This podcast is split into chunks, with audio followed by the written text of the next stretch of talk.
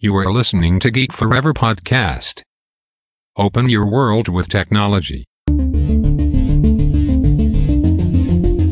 This is Geek Monday.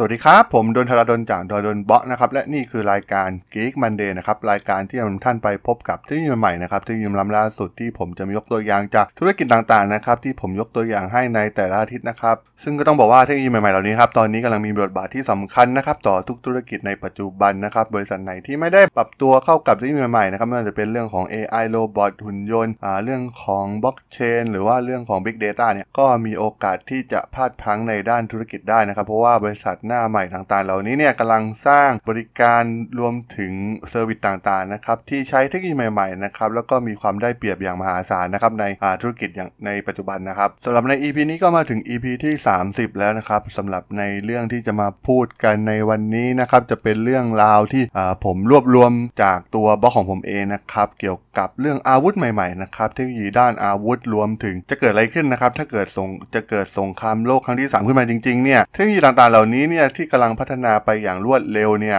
เราจะเห็นได้ว่าที่ผมเขียนบล็อกไปเนี่ยก็จะมีเทคโนโลยีใหม่ ๆ ในการนำเอา AI เรื่องของหุ่นยนต์ต่างๆเนี่ยมาใช้กับเทคโนโลยีทางด้านทหารเป็นจำนวนมากนะครับ ซึ่งแน่นอนนะครับสงครามที่จะเกิดขึ้นใหม่เนี่ยมันก็มีโอกาสที่จะพลิกโฉมแบบไม่เคยปรากฏมาก่อนเลยนะครับในสงครามรูปแบบเก่าๆที่เราเคยเจอนะครับการใช้เทคโนโลยีใหม่ๆ มาช่วยนี่ก็จะทำให้ อาวุธต่างๆนะครับที่เหล่าทหารต่างๆ นี้เคยใช้เนี่ยมีประสิทธิภาพมากยิ่งขึ้นนะครับก็ต้องบอกว่าการนำเอา AI มาช่วยวิเคราะห์รวมถึงการใช้เซ็นเซอร์ต่างๆ ที่มีอยู่ในปัจจุบันนะครับที่มีความแม่นยำอย่างสูงเนี่ยรวมถึงเทคโนโลยีใหม่ๆ ที่มีการ prediction อะไรต่างๆเนี่ยโดยใช้ machine learning เนี่ยก็จะทำให้อ่าการโจมตีต่างๆ รวมถึงการตั้งรับเนี่ยมีความแม่นยำมากยิ่งขึ้นนะครับซึ่งตรงนี้เนี่ยมันมีผลแน่นอนนะครับในเรื่องของสงคราม หากประเทศใดเนี่ยก็ยังยึดติดกับอาเทคโนโลยีเก่าๆหรือว่าอาวุธสงครามแบบเก่าๆเนี่ยก็ไม่มีโอกาสนะครับที่จะชนะในสงครามที่จะเกิดขึ้นจริง ๆ ได้ ถ้าเกิดมีสงครามเกิดขึ้นมาจริงๆนะครับยิ่งโดยเฉพาะสงครามระดับโลกอย่างสงครามโลกนั่นเองนะครับหากเกิดสงครามโลกครั้งที่สามเนี่ย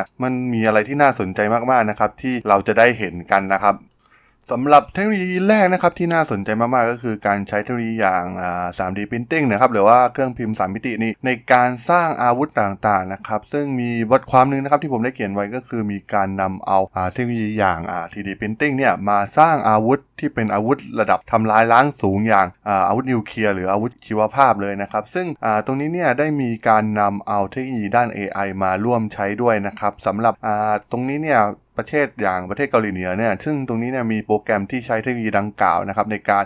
เพิ่มการผลิตอาวุธนะครับโดยใช้เทคโนโลยีการพิมพ์ชิ้นส่วนต่างๆนะครับโดยใช้เทคโนโลยีสามมิติ แล้วก็ที่สำคัญก็คือ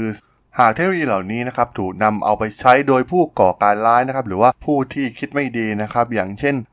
ยกตัวอย่างในประเทศเกาหลีเหนือเองเนี่ยเราก็ไม่สามารถควบคุมเขาได้อย่างชัดเจนนะครับว่าทางผู้นำของเขาเนี่ยจะมีความคิดอย่างไรนะครับการได้เทคโนโลยีใหม่ๆแบบนี้ไปเนี่ยก็มีการเตือนกันนะครับว่าเทคโนโลยีอย่างเครื่องพิมพ์สามมิติ หรือว่า AI เนี่ยจะนำไปสู่การคุกคามนะครับจากอาวุธรูปแบบใหม่เหล่านี้นะครับโดยที่ไม่คาดคิด ซึ่งแน่นอนนะครับมันสามารถทำรูปแบบของอาวุธที่ เป็นรูปแบบใหม่ได้อย่างสมบูรณ์แบบนะครับ ซึ่งตรงนี้เนี่ยเป็นเรื่องที่น่าสนใจมากนะครับในการในการพิจารณาที่จะ เห็นถึง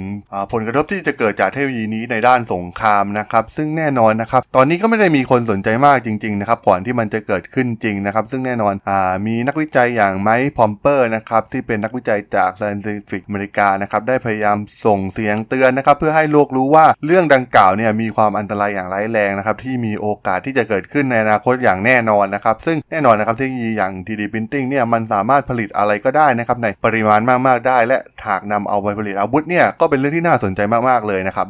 สำหรับอีกหนึ่งเทคโนโลยีนะครับที่น่าสนใจในการนำมาทำเป็นอาวุธนะครับก็ต้องบอกว่าเป็นเรื่องของ Bio Weapon นะครับหรือว่าาการทำอาวุธทางชีวภาพ โดยเฉพาะกลุ่มมากยิ่งขึ้นนะครับมีการเฉพาะเจาะจงไปที่กลุ่มบุคคลมากยิ่งขึ้นนะครับซึ่งแน่นอนนะครับเรื่องนี้เนี่ยมีความเสี่ยงนะครับของเทคโนโลยีดังกล่าวเนี่ยที่จะมีบทบาทที่สำคัญนะครับที่จะใช้เป็นอาวุธในสงครามที่จะเกิดขึ้นในอนาคตนะครับซึ่งแน่นอนเรื่องการป้องกันทางด้านการสูญเสียจากเทคโนโลยี Bio Weapon เนี่ยก็เป็นเรื่องที่ยากนะครับแล้วก็มีมีผลเสียที่ร้ายแรงนะครับที่เกิดขึ้นกับมนุษยชาตินะครับแล้วก็ตอนนี้ก็ต้องบอกว่าเทคโนโลยีทางด้านไบโอวิพอนเนี่ยหรือว่าอาวุธชีวภาพเนี่ยมีความซับซ้อนมากขึ้นเรื่อยๆ แล้วก็มีต้นทุนในการพัฒนาที่ถูกลงนะครับสามารถทำลายล้างได้อย่างรวดเร็ว และอันตรายมากขึ้นนะครับ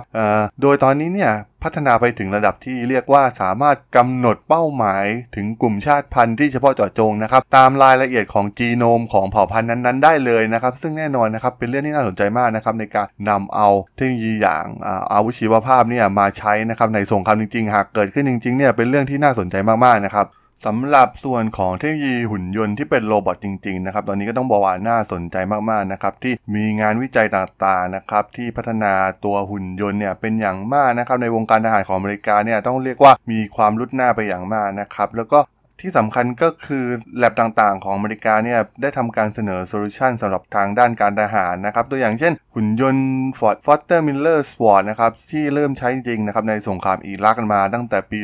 2550 นะครับ ซึ่งมีการใช้ในการช่วยเหลือทหารในแนวหน้านะครับ โดยสามารถบรรจุอาวุธเพื่อทำลายศัตรูได้นะครับ แล้วก็สามารถจัดการได้แบบอัตโนมัตินะครับมีเซ็นเซอร์ต่างๆ มากมายนะครับไม่จาเป็นต้องใช้ทหารจริงเข้าไปนะครับในแนวหน้าของสงคราม ซึ่งแน่นอนนะครับว่าในไม่ช้านี้เราก็จะได้เห็นรูปแบบของหุ่นยนต์ดังกล่าวนะครับ ในสงครามจริง ๆ ในอนาคตก็ได้นะครับ ซึ่งรวมถึงหุ่นยนต์ 4 ขานะครับของ d a p a นะครับที่มีชื่อว่า d a p a l e g Quad Support System นะครับที่มีการใช้ขาเทียมแบบกึ่งอิสระนะครับสามารถเคลื่อนที่ในความรวดเร็วได้อย่างสูงนะครับแล้วก็มีความสามารถในการเข้าไปในเส้นทางทางการทหารที่มีความซับซ้อนมากขึ้นนะครับสามารถรองรับน้ำหนักในการขนย้ายได้กว่า 400 ปอนด์นะครับแล้วก็สามารถเข้าไปปฏิบัติงานในประเทศที่มีสมรภูมิที่ยากต่อการเข้าถึงได้นะครับซึ่งแน่นอนนะครับส่วนเหล่านี้เนี่ยก็จะช่วยลดการสูญเสียของทหารในการลบในบริเวณที่เสียเปรียบได้นะครับในการใช้ทหารที่เป็นหุ่นยนต์เข้าไปนะครับรวมถึงหุ่นยนต์ที่น่าสนใจอีกตัวหนึ่งนะครับที่ออยู่ในประเทศเกาหลีนะครับซึ่งหุ่นยนต์ตัวนี้เนี่ยเป็นหุ่นยนต์ทางทหารนะครับที่มีการได้รับแรงบันดาลใจจากนกงูและแมลงนะครับแล้วก็มาใช้จะมาใช้ในการสนับสนุนงานทางด้านการทหารของกองทัพเกาหลีใต้ภายในปี 2024 นะครับซึ่งตัวหุ่นยนต์ตัวนี้นะครับมีชื่อว่าหุ่นยนต์ไบโอแมทริกนะครับ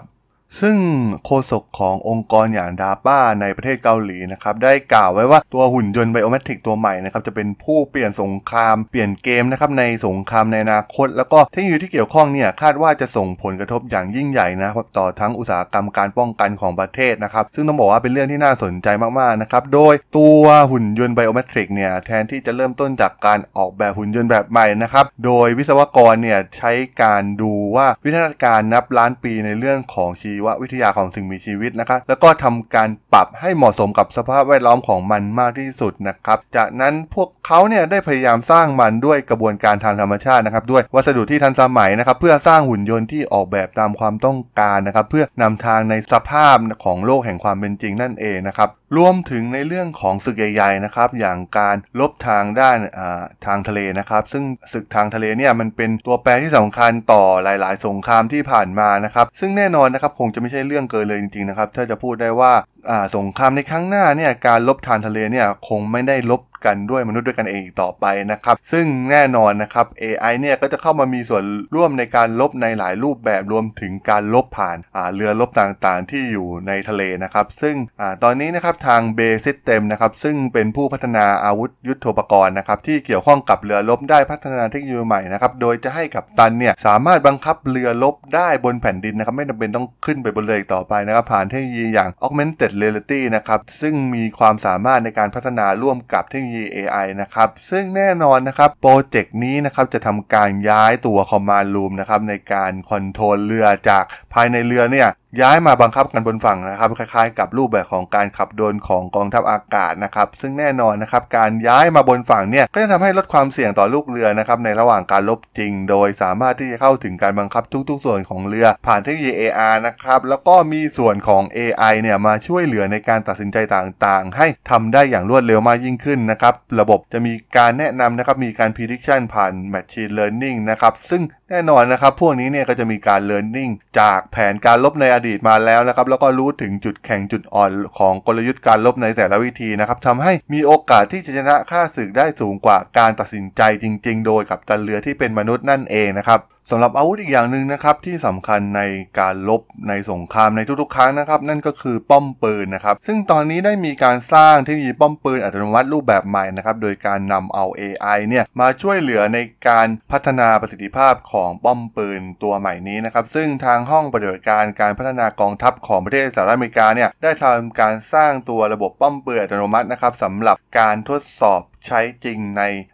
เร็วๆนี้นะครับซึ่งตัวนี้เนี่ย ปืนป้อมปืนตัวนี้เนี่ยจะใช้ระบบการกำหนดเป้าหมายแบบอัจฉริยะนะครับ ซึ่งสามารถตรวจจับและเล็งปืน 50 มม ได้นะครับ ในขณะที่สามารถกำหนดได้ว่าเป้าหมายนั้นเป็นศัตรูหรือไม่ด้วยนะครับ แล้วก็ตอนนี้ต้องบอกว่าระบบเนี่ยยังไม่ได้ตั้งค่าให้มีการตั้งดึงไกปืนโดยหุ่นยนต์นะครับ ซึ่งแน่นอนนะครับว่าตอนนี้ต้องใช้ทหารที่เป็นมนุษย์อยู่นะครับ ซึ่งโครงการนี้เนี่ยทาง a t l a s นะครับได้ประกาศ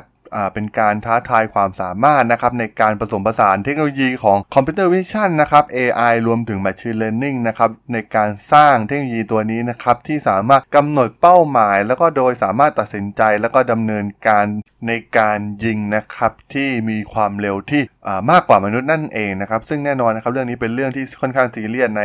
กระทรวงกลาโหมของสหรัฐนะครับ เพราะว่าการที่ปล่อยให้ AI สามารถตัดสินใจได้เองเนี่ยเป็นเรื่องที่ท้าทายมากนะครับ เพราะว่าตรงนี้เนี่ยต้องมีมนุษย์คอยกำกับข้อ จำกัดของอาวุธต่างๆนะครับหรือว่าให้กลายเป็นกึ่งระบบอัตโนมัตินั่นเองนะครับเพื่อป้องกันไม่ให้ฐานถูกยิงในกรณีที่มีการสื่อสารเกิดเกิดข้องขึ้นมา หรือว่ามีความเสียหายจากการสื่อสารขึ้นมาทำให้มีโอกาสที่จะยิงผิดได้นั่นเองนะครับ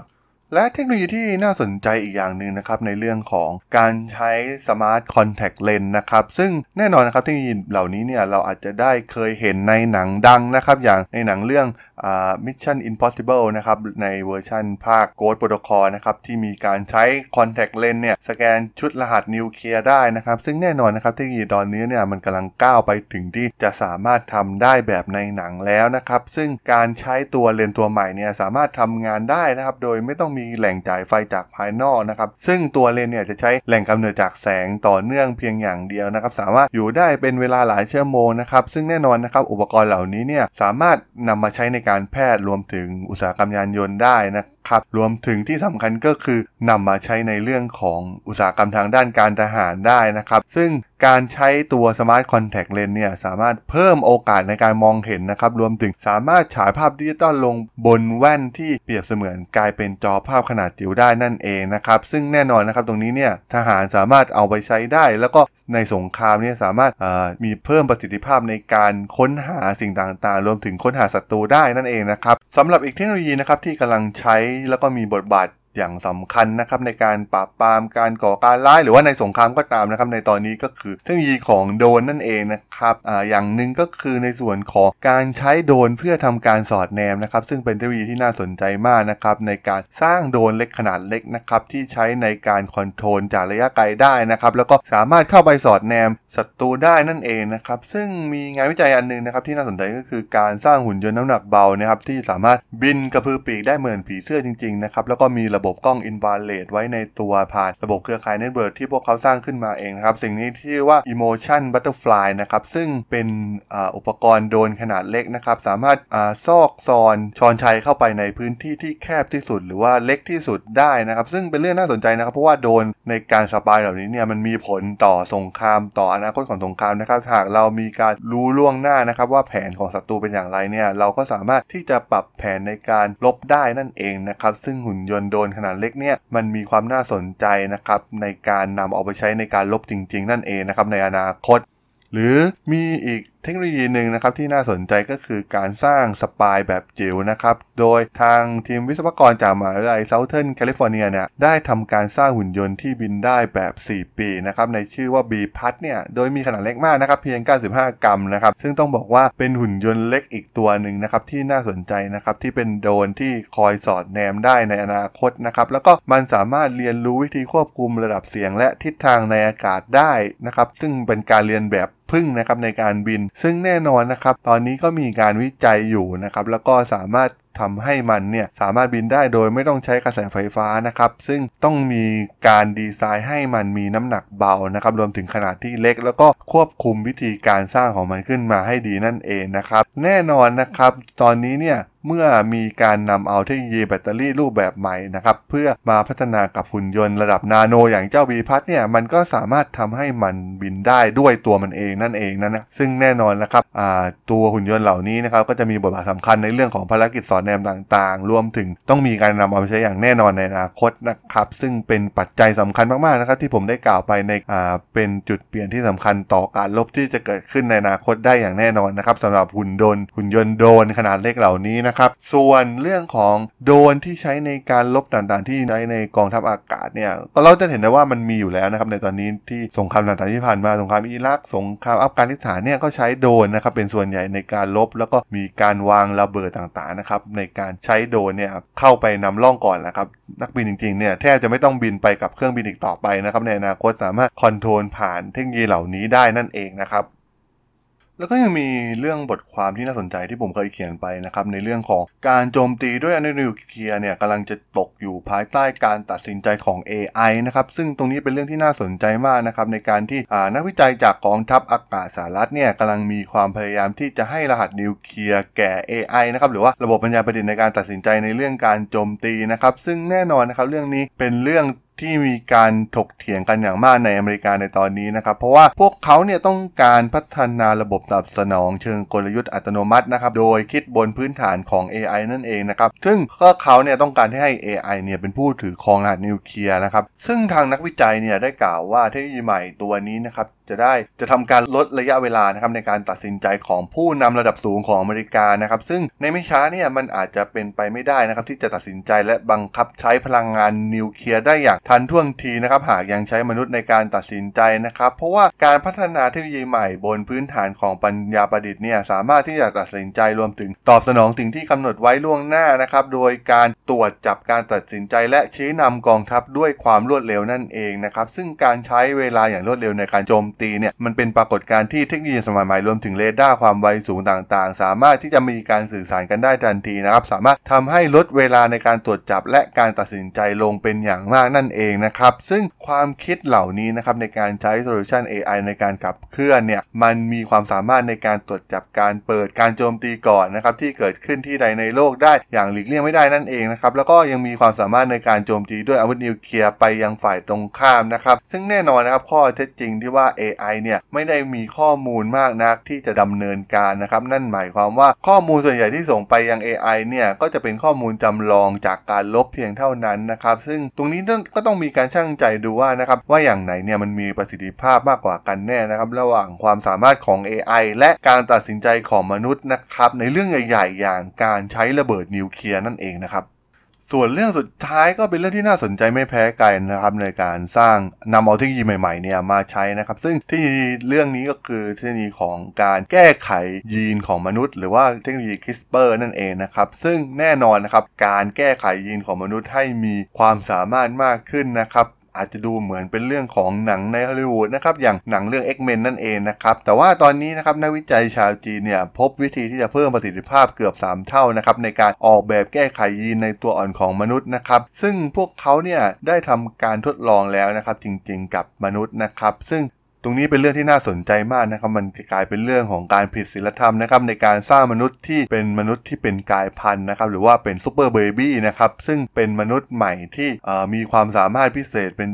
จำนวนมากนะครับ แล้วก็ที่สำคัญก็คือเมื่อเขาเติบโตมาเนี่ยอาจจะเป็นทหารที่มีความแข็งแกร่งมากที่สุดนะครับมากกว่าทหารอื่น ๆ ที่เคยมีมาก็เป็นได้นะครับ ซึ่งแน่นอนเรื่องนี้เป็นเรื่องที่ถกเถียงกันอย่างมากนะครับในเทคโนโลยีของตัว CRISPR เองนะครับไม่ให้มีการทดลองกับมนุษย์จริง ๆ นะครับแต่ว่า ต้องยอมรับจริงๆว่าในประเทศจีนเนี่ยเราก็ไม่สามารถที่จะไป control อะไรได้มากมายนะครับอาจจะมีการแอบทดลองกันอยู่ โดยที่เราไม่รู้ตัวก็ได้นะครับ ซึ่งตรงนี้เนี่ยเป็นเรื่องที่น่าสนใจว่าสุดท้ายแล้วเนี่ยหากนำมาใช้จริงๆนะครับเทคโนโลยีอย่าง CRISPR การแก้ไขตัดต่อยีนกับมนุษย์จริงๆเนี่ยมันจะสร้างกองทัพรูปแบบใหม่นะครับที่เป็นกองทัพที่มีความสามารถที่สูงกว่ากองทัพที่เป็นมนุษย์จริงๆนะครับซึ่งเมื่อเกิดการลบขึ้นมาจริงๆเนี่ยก็อาจจะมีโอกาสที่ทำให้อ่ากองทัพเหล่านั้นเนี่ยเป็นต่อกับกองทัพอื่น ๆ ที่เป็นนุษย์จริง ๆ ก็เป็นไปได้นะครับในอนาคตนะครับต้องบอกว่าตรงนี้เนี่ยเทคโนโลยีต่างๆ เหล่านี้เนี่ยเป็นเรื่องที่น่าสนใจมากๆนะครับเพราะว่าการลบครั้งใหม่นะครับในสงครามครั้งใหม่ ๆ ที่จะเกิดขึ้นเนี่ยหากเป็นสงครามใหญ่ๆจริงๆเนี่ยแน่นอนนะครับเทคโนโลยีใหม่ไม่ว่าจะเป็น AI Machine Learning หุ่นยนต์ต่างๆ ที่ผมได้กล่าวมาเนี่ยมันเป็นเรื่องที่มีแน่นอนอยู่แล้วนะครับไม่ต้องสงสัยเลยนะครับว่าผู้นำการลบในอนาคตเนี่ยแน่นอนอาจจะเป็น AI ก็ได้นะครับที่จะมาคอยวิเคราะห์แผนการลบที่ดีที่สุดนะครับก่อนที่จะมีการส่งอาาวุธ หรือทหารเข้าไปรบจริงๆนะครับซึ่งเหตุการณ์ในอดีตมันจะอาจจะไม่เกิดขึ้นเองนะครับในเหตุการณ์แบบสงครามโลกครั้งที่สองนะครับอย่างเช่นอย่างเช่นที่ในอ่าวโอมาฮาบีชนะครับในวันดีเดย์ของสงครามโลกครั้งที่สองซึ่งแน่นอนนะครับเรื่องนี้เป็นชัดเจนว่ามันเป็นการวางแผนการลบที่ผิดพลาดของเหล่าเสนาธิการฝ่ายพันธมิตรนั่นเองนะครับทำให้เกิดการสูญเสียอย่างมากที่ชายหาดโอมาฮาบีชนะครับการผิดพลาดดังกล่าวเนี่ยทำให้สูญเสียกำลังพลไปอย่างมากนะครับซึ่งไม่สามารถแก้ไขได้ แต่ในอนาคตเนี่ยหากมีการวิเคราะห์ผ่าน AI หรือว่า Machine Learning รวมถึงมีข้อมูล Training Data ที่มีมากพอนะครับ สุดท้ายเจจี้ที่ดีที่สุดในการลบในสงครามจริงๆ เนี่ย ก็แน่นอนนะครับ อาจจะไม่ได้มาจากสมองมนุษย์อย่างเราเราอีกต่อไปนะครับ นายพลที่เป็น AI เนี่ย อาจจะเป็นคนสั่งการมนุษย์เองนะครับ ว่าจะให้รบยังไงถึงชนะในสงครามได้นั่นเองนะครับสำหรับใน EP นี้นะครับในเรื่องราวของอออนาคตของสงครามนะครับกับเทคโนโลยีใหม่ๆนะครับที่จะเป็นตัวแปรที่สำคัญเนี่ยผมก็จะขอ จบไว้เพียงเท่านี้นะครับสำหรับผู้ที่สนใจก็เรื่องเทคโนโลยีเหล่านี้นะครับ ก็สามารถมาติดตามได้นะครับ ในช่องพอดแคสต์ของผมในช่อง Geek Forever Podcast นะครับ ตอนนี้ก็ยังมีแพลตฟอร์มในตัว Podbean นะครับ Apple Podcast Google Podcast Spotify นะครับ สามารถค้นหาได้เลยนะครับ Geek Forever Podcast นะครับ ถ้ายังไงก็ฝาก Follow ฝากกด Subscribe กันด้วยนะครับ รวมถึงในตัว YouTube เองนะครับ ที่ผมจะมีการอัปโหลดให้ในทุกๆคลิปอยู่แล้วนะครับสำหรับในอาทิตย์นี้ก็ต้องขอลากันไปก่อนนะครับในรายการ Geek Monday เจอกันใหม่อาทิตย์หน้าครับผม สวัสดีครับ